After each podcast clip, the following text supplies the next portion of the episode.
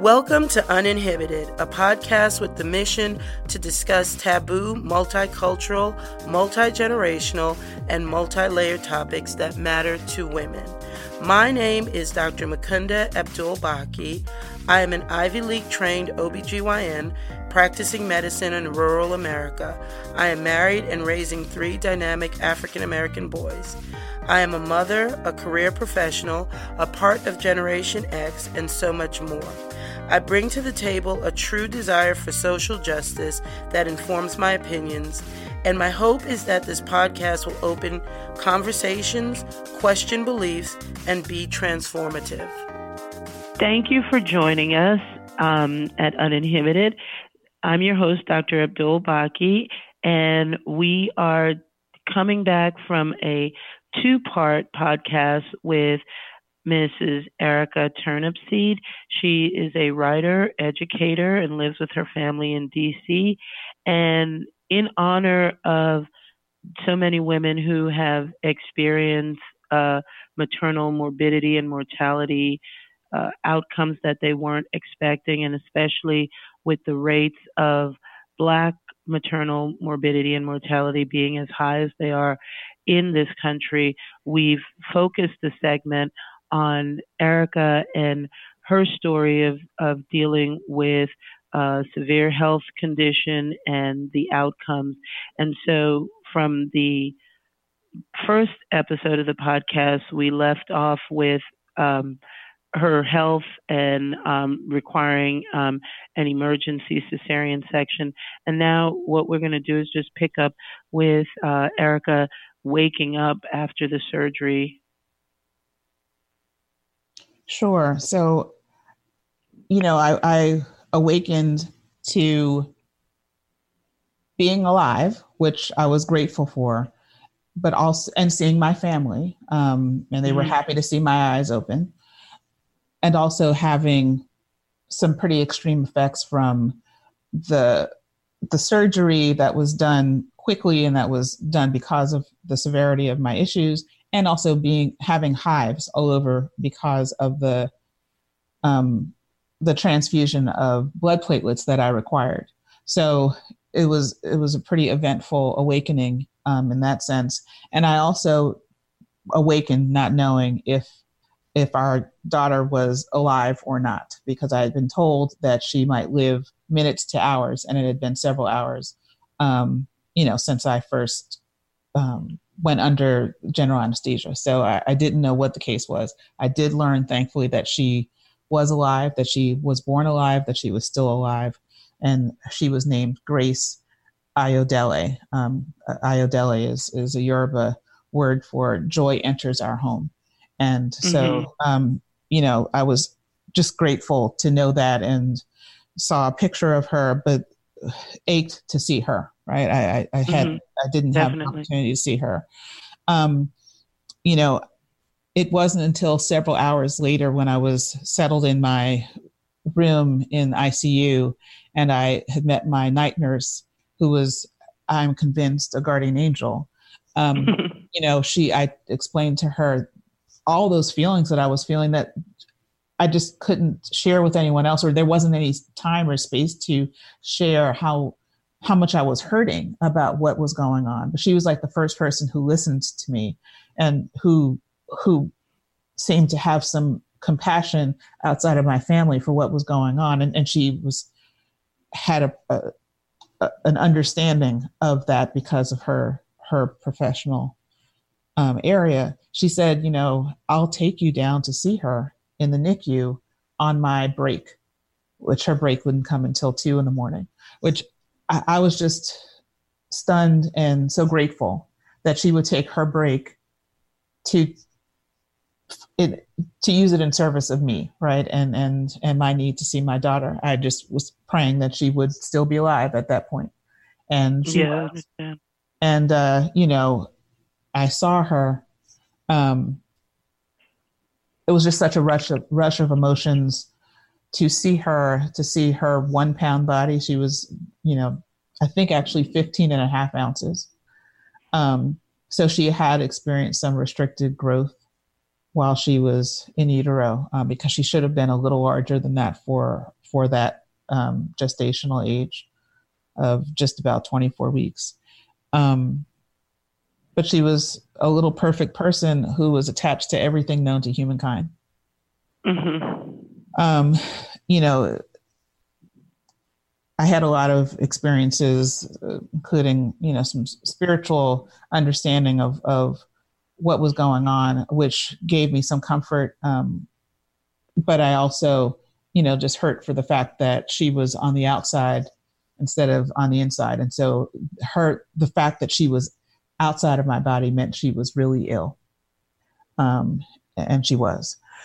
The uh, you know, I had to go back up to my room, and what happened in the intervening time was I was pulled between my desire to mother her from afar and to, at, at the very least, know what was going on with her, and being uh, a patient, a very ill patient at the hospital myself, right? Um, I was in when I was in the. So the fight for you wasn't over just because you delivered. You were still experiencing severe health problems. Well, my blood pressure was still high. It was still mm-hmm. elevated. Mm-hmm. I was still, you know, my blood platelets were still low. Um, my liver enzymes were still, um, I don't know if they're high or low. High. High. They, they should be high. Well, right. they should not be high, but in this, in having HELLP, the liver enzymes are elevated. Right. So I was, I guess my numbers were starting to trend back toward normal, but but you know, in the few days, those first couple of days, they were still elevated. And then the big question was why? Why did this happen to me? Um, and because I was at a major teaching hospital, my story became the talk of the town. Um, I learned this on a few levels. I learned this um, because one of my dear friends, who you know as well, um, she's she's a, a, doctor as well, Tanya Ruff Garay. She came um, to see me and to talk to my OBGYN and to others and to really advocate for me, both from the the perspective of you know having a a deep understanding of the medical issues that I was looking at, but also just making sure that I wasn't seen as a curiosity. Um, because I, I, was certainly experiencing that. You know, I, I, had so many people coming into the room, medical students and interns and residents on all of all levels, even people who were outside of the OBGYN um, residency program, right? People were interested in me from every perspective. And I don't begrudge them for wanting to know more, but it was also important for for for Tanya to express and I'll never know exactly who, who all she spoke to, but she did speak to I'm sure Tanya spoke to whoever she needed to right. speak to. to. to. let them know that I'm a, a person, right? So I, am not just a case. First and foremost, yes, right. be, um, beyond our educational needs or need to, uh, you know, we need information to serve you, but at some point it does become, it, can, especially in academic centers, can feel like uh, a circus. Right, and and that was certainly happening. Um, you know, one person would come in and look at my sutures and ask me the battery of questions, and then halfway through me talking to that person, someone else would walk in, and you know that's that's uncomfortable to to have people you know looking at intimate parts of your body right? And and then some yeah. have someone else walk into the room. And uh, as if they were supposed to be there you're surprised to see them. And then you know they're asking the same set of questions. And that was happening continuously. So uh, you know tanya certainly helped with that. Um, another uh, woman who was actually a fellow classmate of mine and who was a, an OBGYN resident at the time, she came and saw me uh, and she helped to, to slow that tide as well. You know, she talked to her classmates and she said, look, you know, she's a classmate of mine. And I appreciate that, you know, but I, I also recognize that, you know, there are lots of people who don't have classmates and best friends who are doctors and who can speak to their fellow peers, you know, in a very straight way and say that you have to recognize her humanity. I was I'm grateful that I had And that's a shame that right. that you even have to phrase it like that. And and for us to be in the medical field if we don't recognize your humanity then then who would? Because really and truly that is uh, part and parcel of why I think anyone would want to become a doctor. I can't speak for you know every uh, everyone's desires, but no, it, that definitely that's the reason why I thought your your telling of uh, your story was so important because there were many times in big and small ways where I felt the medical profession failed you and honestly that your outcome wouldn't have been what it was if you didn't know people and if you weren't who you are. You are a very forthright, uh, you know, individual, able to speak your mind, able to, you know, not easily intimidated, and and because of those things, I, I really do believe your outcome. Um, that's part of the reason why you're alive and and and still doing what you're doing. But um, and but this is for all the sisters, all the women out there that that maybe uh, are not maybe they're feeling afraid of using their voice, but mm-hmm. really in the end, that's that's all that we have. We have to if we have to scream, then we scream, and and if we can use polite language, then we use polite language. But using your voice is really um, a lot of times the only power you have. So I'm glad that your your your girls got your back and they told you know the rest of us to keep out of your room and to keep things quiet and and to respect your humanity that i mean because you're going through a process it's not as though it's just you like oh yeah there's and and we've been warned about that in medical school that we shouldn't say the liver transplant in 412 because God knows everybody is more than just their condition, right? Everyone is more than just the liver transplant in 412. The right. liver transplant in 412 is Mr. Thompson. He's a father. He's a, you know, uh, a teacher. He's uh, got kids. He's got a profession. He's you know he's he's a full human being. He's right. not just the liver transplant. And so eh, but but we do get caught up. That's all i can say. And i know it still happens. Absolutely. Uh, you know i am grateful that i was able to use my voice when i could. I'm i'm grateful for the people who spoke who stood in the gap for me when i couldn't use my voice mm-hmm. um, in, including my my obgyn who had advocated for me to get a single room. You know, my insurance, my health insurance covered a double. And she said, there's just no way in the world that she can be in a double room on the labor and delivery floor, um, you know, with a woman who's got a healthy baby in, you know, in a, a little uh, bassinet. That juxtaposition, yes. Right. And so I, I am, am grateful for that. Um, but, you know, there were any number of times when like I said, I felt that the the curiosity of my case uh, overwhelmed many, and uh, you know made it challenging to be a woman who was recovering and who was struggling with a, a daughter who was not doing well, you know, um, several floors down in the NICU. And, you know, I'm, that was another piece of it, right? It was just trying to advocate for, for what was going on with her and her health. Um, you know, as, were they conveying most of the information about Grace's health to you or to Kevin, or did you just feel like you were in a black hole about that? Well, he was able to see her more readily. He would definitely mm-hmm. take me down to see her. Um, you know, so I would see her um, multiple times a day. I had to be wheeled in a wheelchair. And when we asked questions, we would get answers.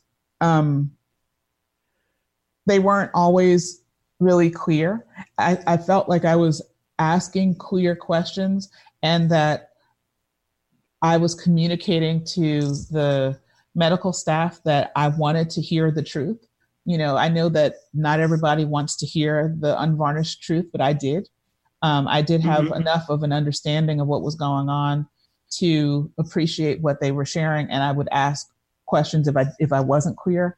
So, but I, I think that some of the um, medical personnel just didn't really understand that they needed to be straightforward with me. And I and on the last day of my daughter's life, she lived for four days. Um, you know, when we had come down to see her in the morning, I could tell she was looking really bad, um, which is saying a lot because she was hooked up to everything. But I saw the difference between, you know, her on her, her first within her first 24 hours of life and her in her last few hours of life. I could see the difference.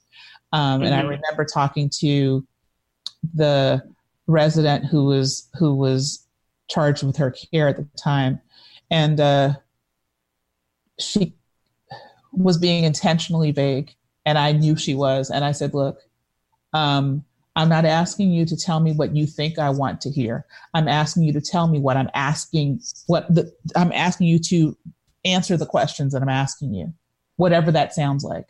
Like I need to hear the answer to the question because you know she was telling me about additional treatments that they were uh, thinking about trying and i was looking at you know my little daughter who had become a pincushion and i was trying mm-hmm. to figure out if these additional uh, efforts were going to improve her life outcomes or if they were just you know that they were just trying to see. Like at some point you know you have to in, in my mind and this is how i felt you know it my, it can't be about our selfish need me as a mother. It can't be about my selfish need to uh, have my daughter live I, have to respect her enough to also recognize that you know her life is going to look really different and i don't want to make the life that she has just torturous uh, it was unclear to me, you know, what all she was, how she was experiencing her life. You know, I, will I'll that'll continue to be a mystery to me. But I, mm-hmm. but to the extent that I could mother her, I have to mother her, not mother myself, and with her as the object of my love. Like, if that makes any sense. And um, no, it definitely makes a lot of sense. Mm-hmm. And speaking again from the medical point of view it's we run into so many people that want everything done and what i try to a- ask and answer when i'm giving them their options are you know what are the chances of success if we know and you know sometimes people don't like to hear that we don't know the answers because sometimes um, that particular combination um, of of things happening at the same time we may not have the answer to. Like we may be able to treat someone with this medicine in liver failure and tell you that if your numbers look like this, then you should expect a 50% recovery rate. But what do the numbers then look like if you have kidney and liver failure? What does it look like if it's multi organ failure? Because each of those things adds complexity, and you're not going to get the 50% recovery. So, in a lot of situations, we don't have the answer. And then, in a lot of situations, many people always are willing to say, do everything. And they don't understand the caveat of what's the success rate of doing everything? Are like, are we pro, you know, as they say, are we, um, prolonging the are we just prolonging the inevitable are we right, right. are we really um, adding life or are we just prolonging you the, the march to death like and so right, and and th- none of us went into medicine because we want to give that news of your child didn't make it your mother didn't make it the the the death part is for many physicians the hardest part of our job. It's the hardest part of the job for me. I can right. certainly tell you that. Right. And so it, it's a lot. It's it's so. But when you're asking for a straight answer, you deserve a straight answer.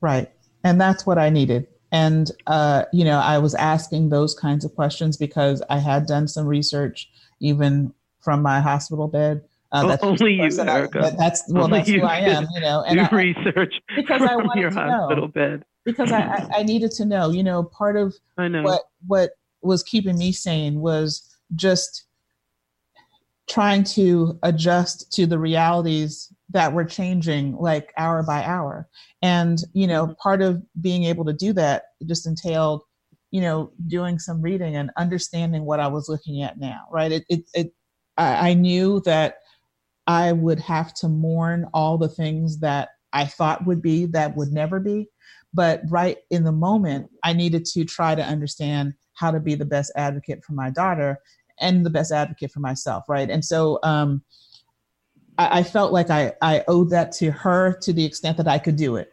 And, um, and I was thankful that I could do it, you know, at a reasonably high level, I think.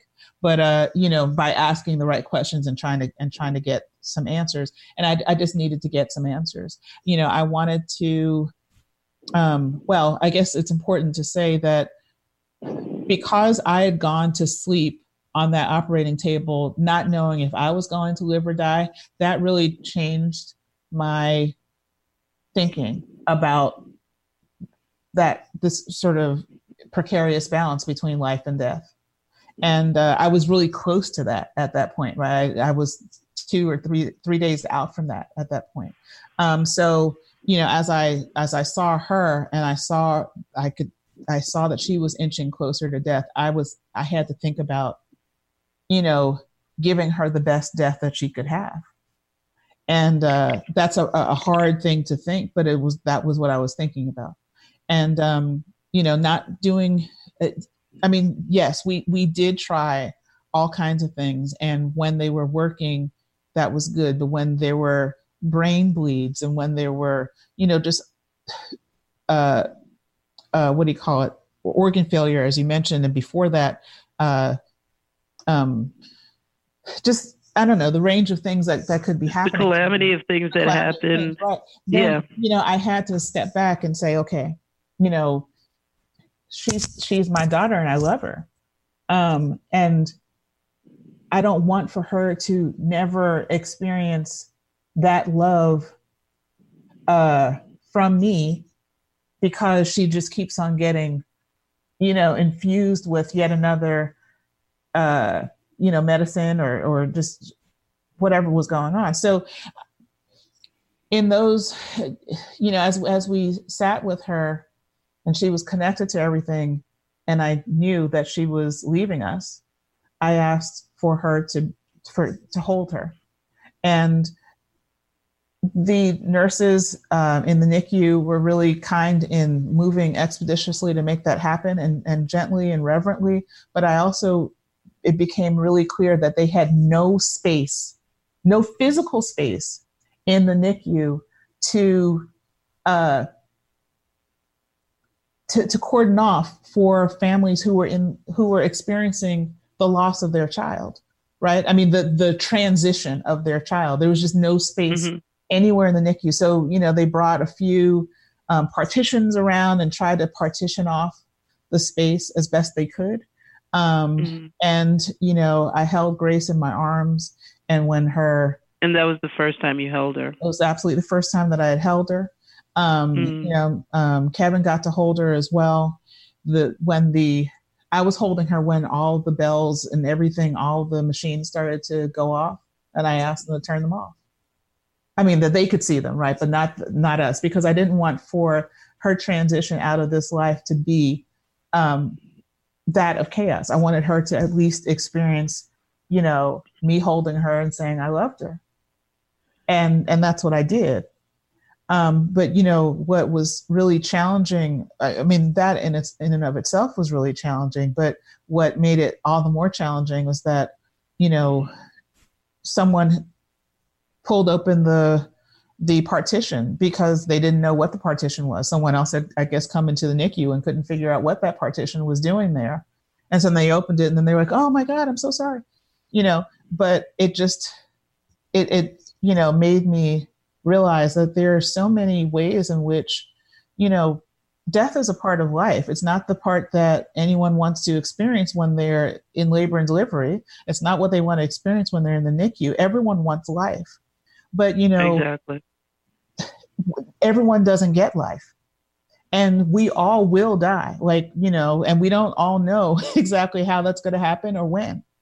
Um, so when we are in that space, when we're up against death, we have to respect it and respect the people who are experiencing it. And I realized that that NICU was not set up for that eventuality that we were not the only ones to experience. I mean, we experienced it that day, but there are other parents. Which blows my mind because. Which blows your mind, of course. Yeah, because it happens. I mean, it, as you, it, not all of those children make it out of that NICU, no. especially for it being, you know, a large academic medical center, it, you know, everyone does not have a happy ending. So the fact that they're, and, and who in their right mind would really want to die with all the bells and whistles and machines beeping and honking and as you said you you set in your mind that whatever the commotion of her four years of the short four four days of life that she had the transition you wanted to be peaceful and quiet. Right. As much as we could. And, mm-hmm. you know, um, there were nurses who were really hurting for us. Uh, I could tell because, you know, they moved us into a space that they had sort of hastily prepared. It was a, a storage closet. Um, that they had cleared out as much as they could in the just few minutes that we were there with Grace and they moved us and Grace, who had, was now deceased, um, into that space. And they said you can be there as long as you need to. There was a door on the on the room, so you know no one's going. To And I just want I just want to take a minute again to pause and say, major medical center in yes. New York City. Yes. Dealing with thousands of births a year. The only space that they had at this time, and uh, you know, I don't know that what's changed since then, at this time was basically the broom closet, the, the, what we store stuff in. We store the utility closet where we keep our gowns and and just our supplies. They had right. to clear that out to create a private room for you, which just um, just seems like yet an, just another slap in the face. Like just that that that we haven't made any plans for what is inevitable. Right. In certain circumstances. in some circumstances. You know we were we had the time in that in that hastily created space. Um, we were given a memory box you know for the just very few personal effects that she had accumulated right her little hat and you know her armband or her uh, you know things like that and uh, this happened on day four of my seven day stay at the hospital.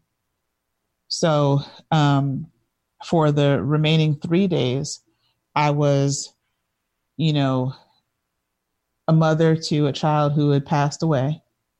Mm-hmm. Um, you know, I'd had to make decisions about who was going, what I was going to do with her remains and how we were going to, you know, were we going to have a funeral home? I mean, just all these questions while I was, you know, trying to recover and still dealing with, well, at that point, the, the, when people had heard that the baby passed, I think, you know, some were kind of chastened and didn't come into my room anymore, um, which I was, I guess, grateful for. Um, mm-hmm. You know, I did speak to, um, I don't know what position they have in, in the hospital, but the people who, you know, take the information for the death certificate, they came in and you were talking to me and getting all the information, you know, uh, from me. And I was told, you know, that I would get a death certificate sent to me um, within a week's time or so. And I said, okay, and, and how will I get the birth certificate? And I was told that I was told that um, I wouldn't necessarily get a birth certificate because she hadn't lived for a week. Now, I don't know if that was New York state law. I don't know if that was uh, uh, this person's misunderstanding. I don't know what it was, but that was what was told to me in words. And uh, I was stunned and this really appalled. And I said, that's unacceptable. I said, because you can't issue a death certificate for someone who never lived. And she did live. So it yes, it's true. She lived for four days. It is absolutely true that she was premature and that she never left the hospital, but she did live. She had a name, she had parents who loved her, and we should get her birth certificate along with the death certificate. And we did. We did get one. We did get them both. Good. Good. Um, you know, I mean, I'm I'm grateful to say that you know I, uh, Kevin and I have been blessed with two healthy children who are alive and well in this world with us. Um, since a- after after um, this experience, it was never determined why I got HELLP syndrome. My subsequent pregnancies were considered high risk for that very reason. I mean, I was just always in the hospital. I had, um, you know, getting monitored in every way um, possible. And, uh, mm-hmm. you know, I was um, on bed rest at points. And I did have C sections for uh, both of those deliveries. The the high risk OBGYN who I whose practice I um, you know I, I became a, a patient of. Um, she was willing to try a VBAC because I, I wanted it, but it it didn't work out, and I realized later that I had so much scar tissue from you know the first C-section that it the actually first, it actually made. Yeah, the first C-section was just a, a crash. You know, we had yes. we. I'm saying we, but I was not your doctor. Um, it, it, was a crash. You know, we had to do things had to be done so quickly, so quickly. Um, that I could imagine that there's a fair amount of scar tissue stuff because we're working at that point, we're working as fast as possible to save your life and the baby's life. So what we do in, you know, like a scheduled routine C-section, you know, I'm very meticulous about blood loss. I'm very meticulous about how I'm handling each layer of the tissue. Mm-hmm. Uh, all of those things we can't, that we don't have time for um, when you're presented in an emergency situation like yours was. So the beauty in the struggle is that Grace lived. Yes. And that um, you were blessed with uh, two healthy children. Um, you, you know, you they of course would have been uh, put you into the high risk category just because you had some uh, uh, very rare condition happen with the first pregnancy.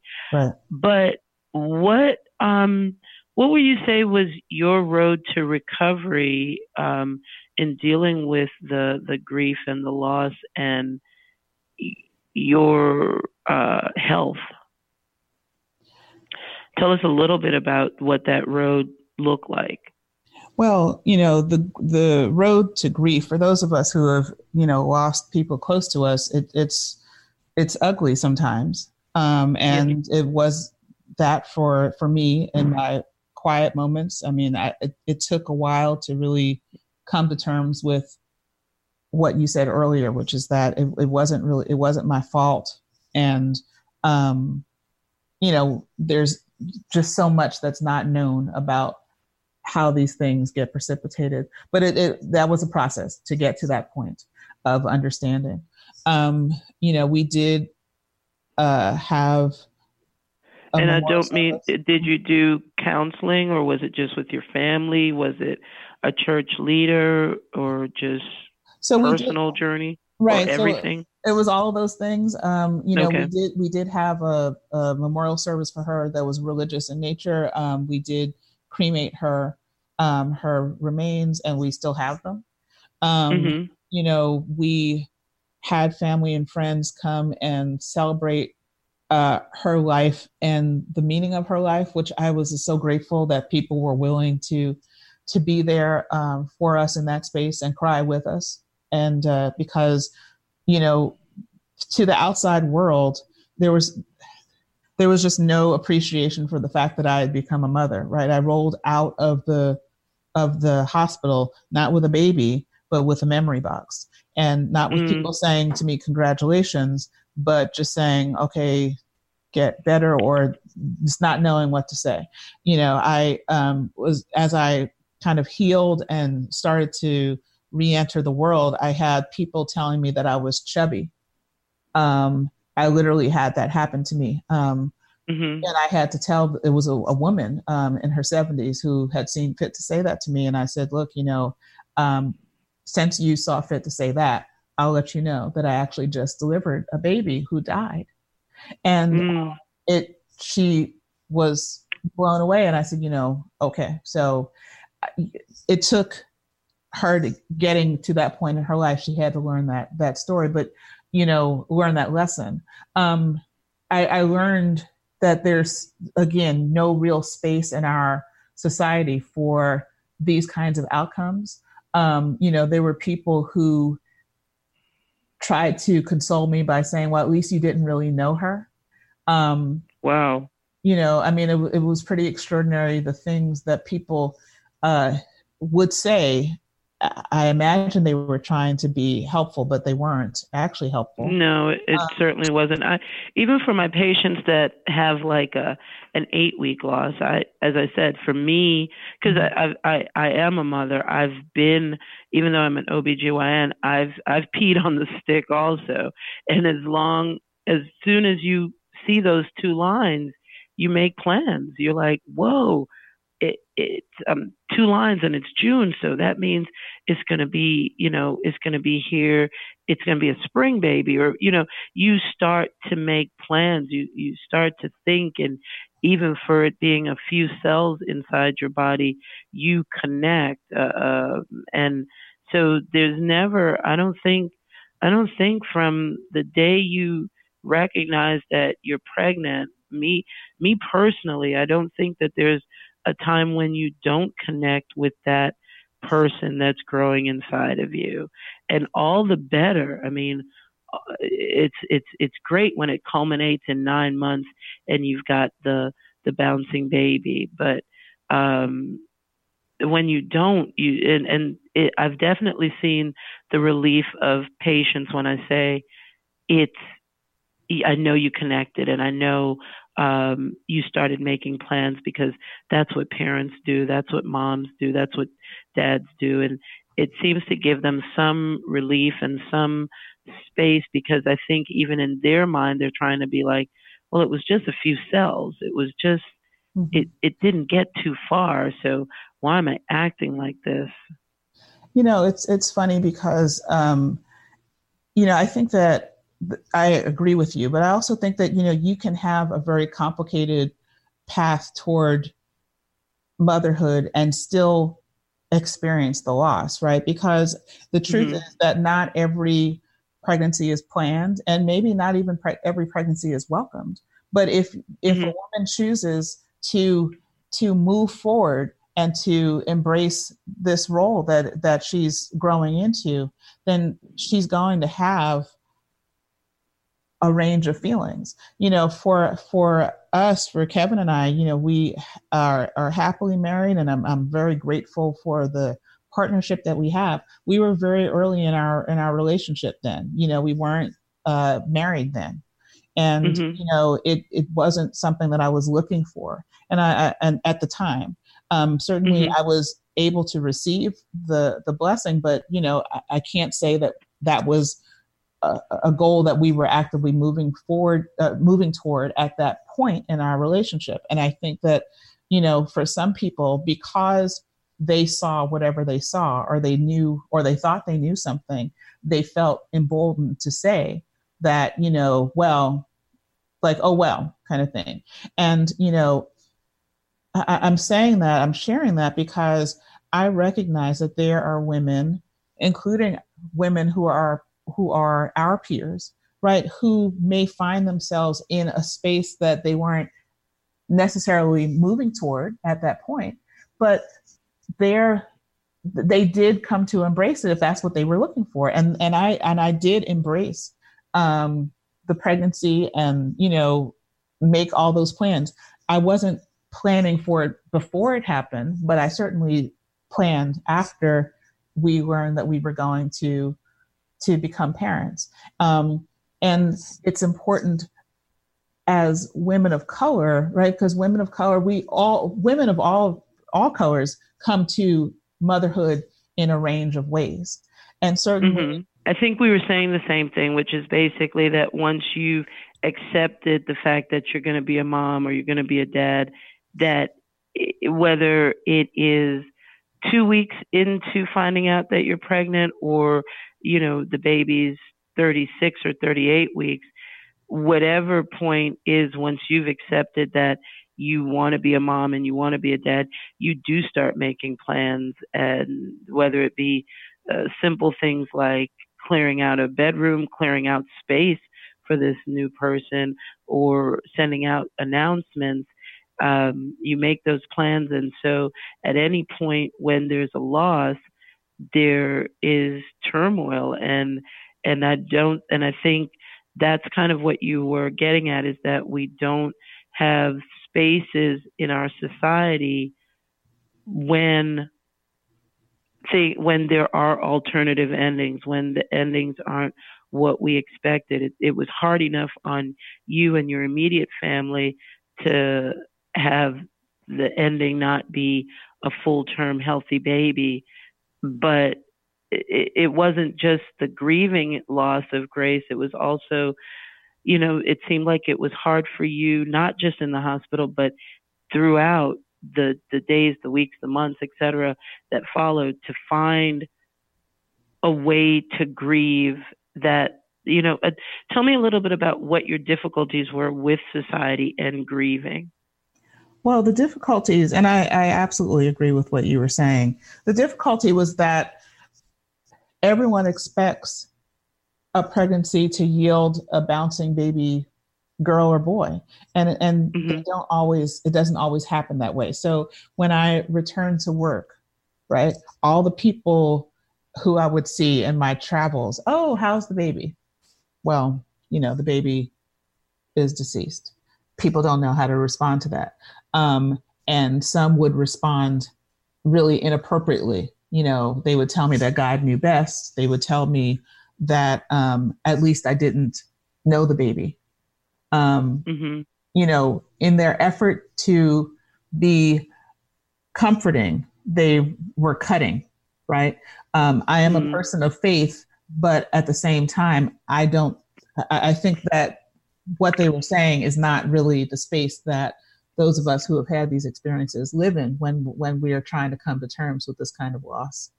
And uh, it's because society just doesn't understand the all the different ways in which this story can go.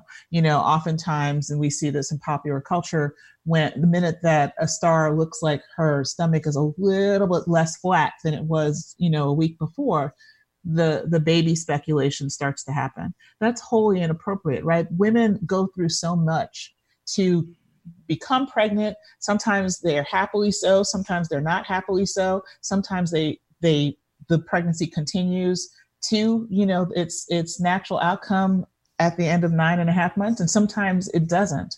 And you know not everyone is trying to have that conversation with everybody. So uh, you know we have to give some allowances some grace um, using my daughter's name intentionally um, you know to those experiences because all of those experiences are real. You know you wonder well how did i come to terms with how did i how did i process my grief? There were a few things that i did. Yes i prayed. Yes i had the memorial service. Yes i talked to people um, you know professionals to help me but i also talked to women that was the thing that really helped me the most i am grateful that i have a voice and i can speak and i can write and i did all those things and in so in my process, I talked to other women. I talked to my grandmother, who at the time was uh, nearly 90 years old. And she told me about the losses that she experienced of uh, two of the nine children that she birthed. And I heard the tears in her voice. I, it was mm. clear to me that she, and she even said this, that she really had never spoken to anybody about it. So here she was speaking to her, her granddaughter who was 32 at the time.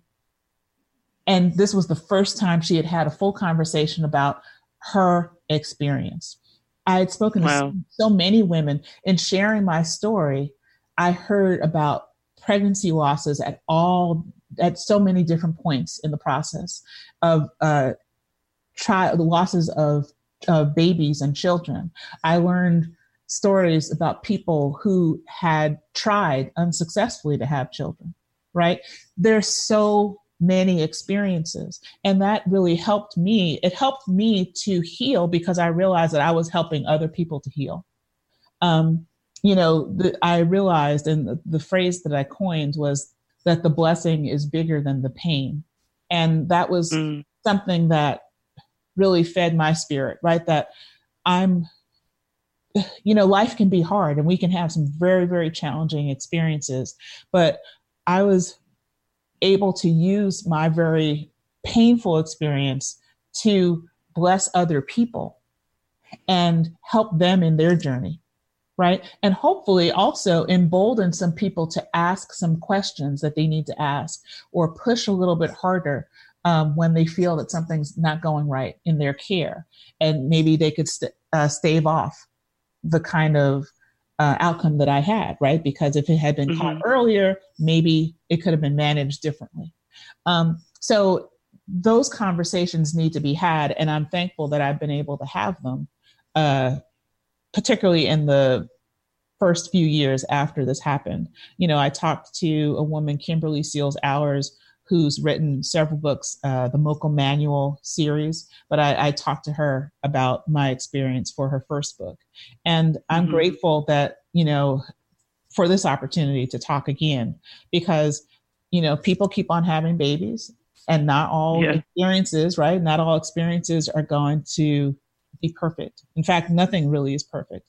And so I'm hopeful that people will hear this, whether they are in the medical profession or not, um, and they'll be able to reflect on their own experiences or the people that they encounter and to really see them as you know full human beings who are having a range of experience they're not just cases um, to people can think about how they can respond with compassion um, in the event of some kind of loss that they don't need to uh, try to paper over it and say, well, it, it wasn't that bad because it really was, it was that bad. And yes, we will live through this, but it was that bad. And I'm really sorry. And sometimes we just need to give that space to someone else just to listen to them and listen to their story and say, okay, you know, I'm here and I'm going to hold space for you. Um, and I'm going to just receive this story. Uh, you know, those things are just so important, I think, uh, for us all to learn to do. Definitely. Well, you have blessed me with uh, this chance to talk to you and learn about grace and and to learn about um, your you know the the phrase that you said that the blessing is bigger, bigger than, the, than pain. the pain. Yes. Yes, because that's really what you've taught us in sharing, and and the same way that you said it was talking through through talking to other women that you received the most healing and that that is the real the the heart of the podcast the heart of why I even considered doing the podcast is because as an OB I, I I'm an OBGYN I'm privileged to listen to thousands of stories, and it just was like a light bulb moment to think that maybe through the sharing, um, some type of sharing platform, someone else could be helped. And so I think you did just that, Erica. And I just want to thank you again from the bottom of my heart, and uh, just wish the the best. The best is yet to come. Still, thank you. Thank you. Thank you for joining us for this latest episode of Uninhibited. You can find more episodes to download at iTunes, Spotify, and Google Play. You can also continue the conversation at uninhibited.community on Facebook, where you can like us and share. And you can continue chatting on Instagram at uninhibited.podcast. Special shout out to Trap Quilo for the beats.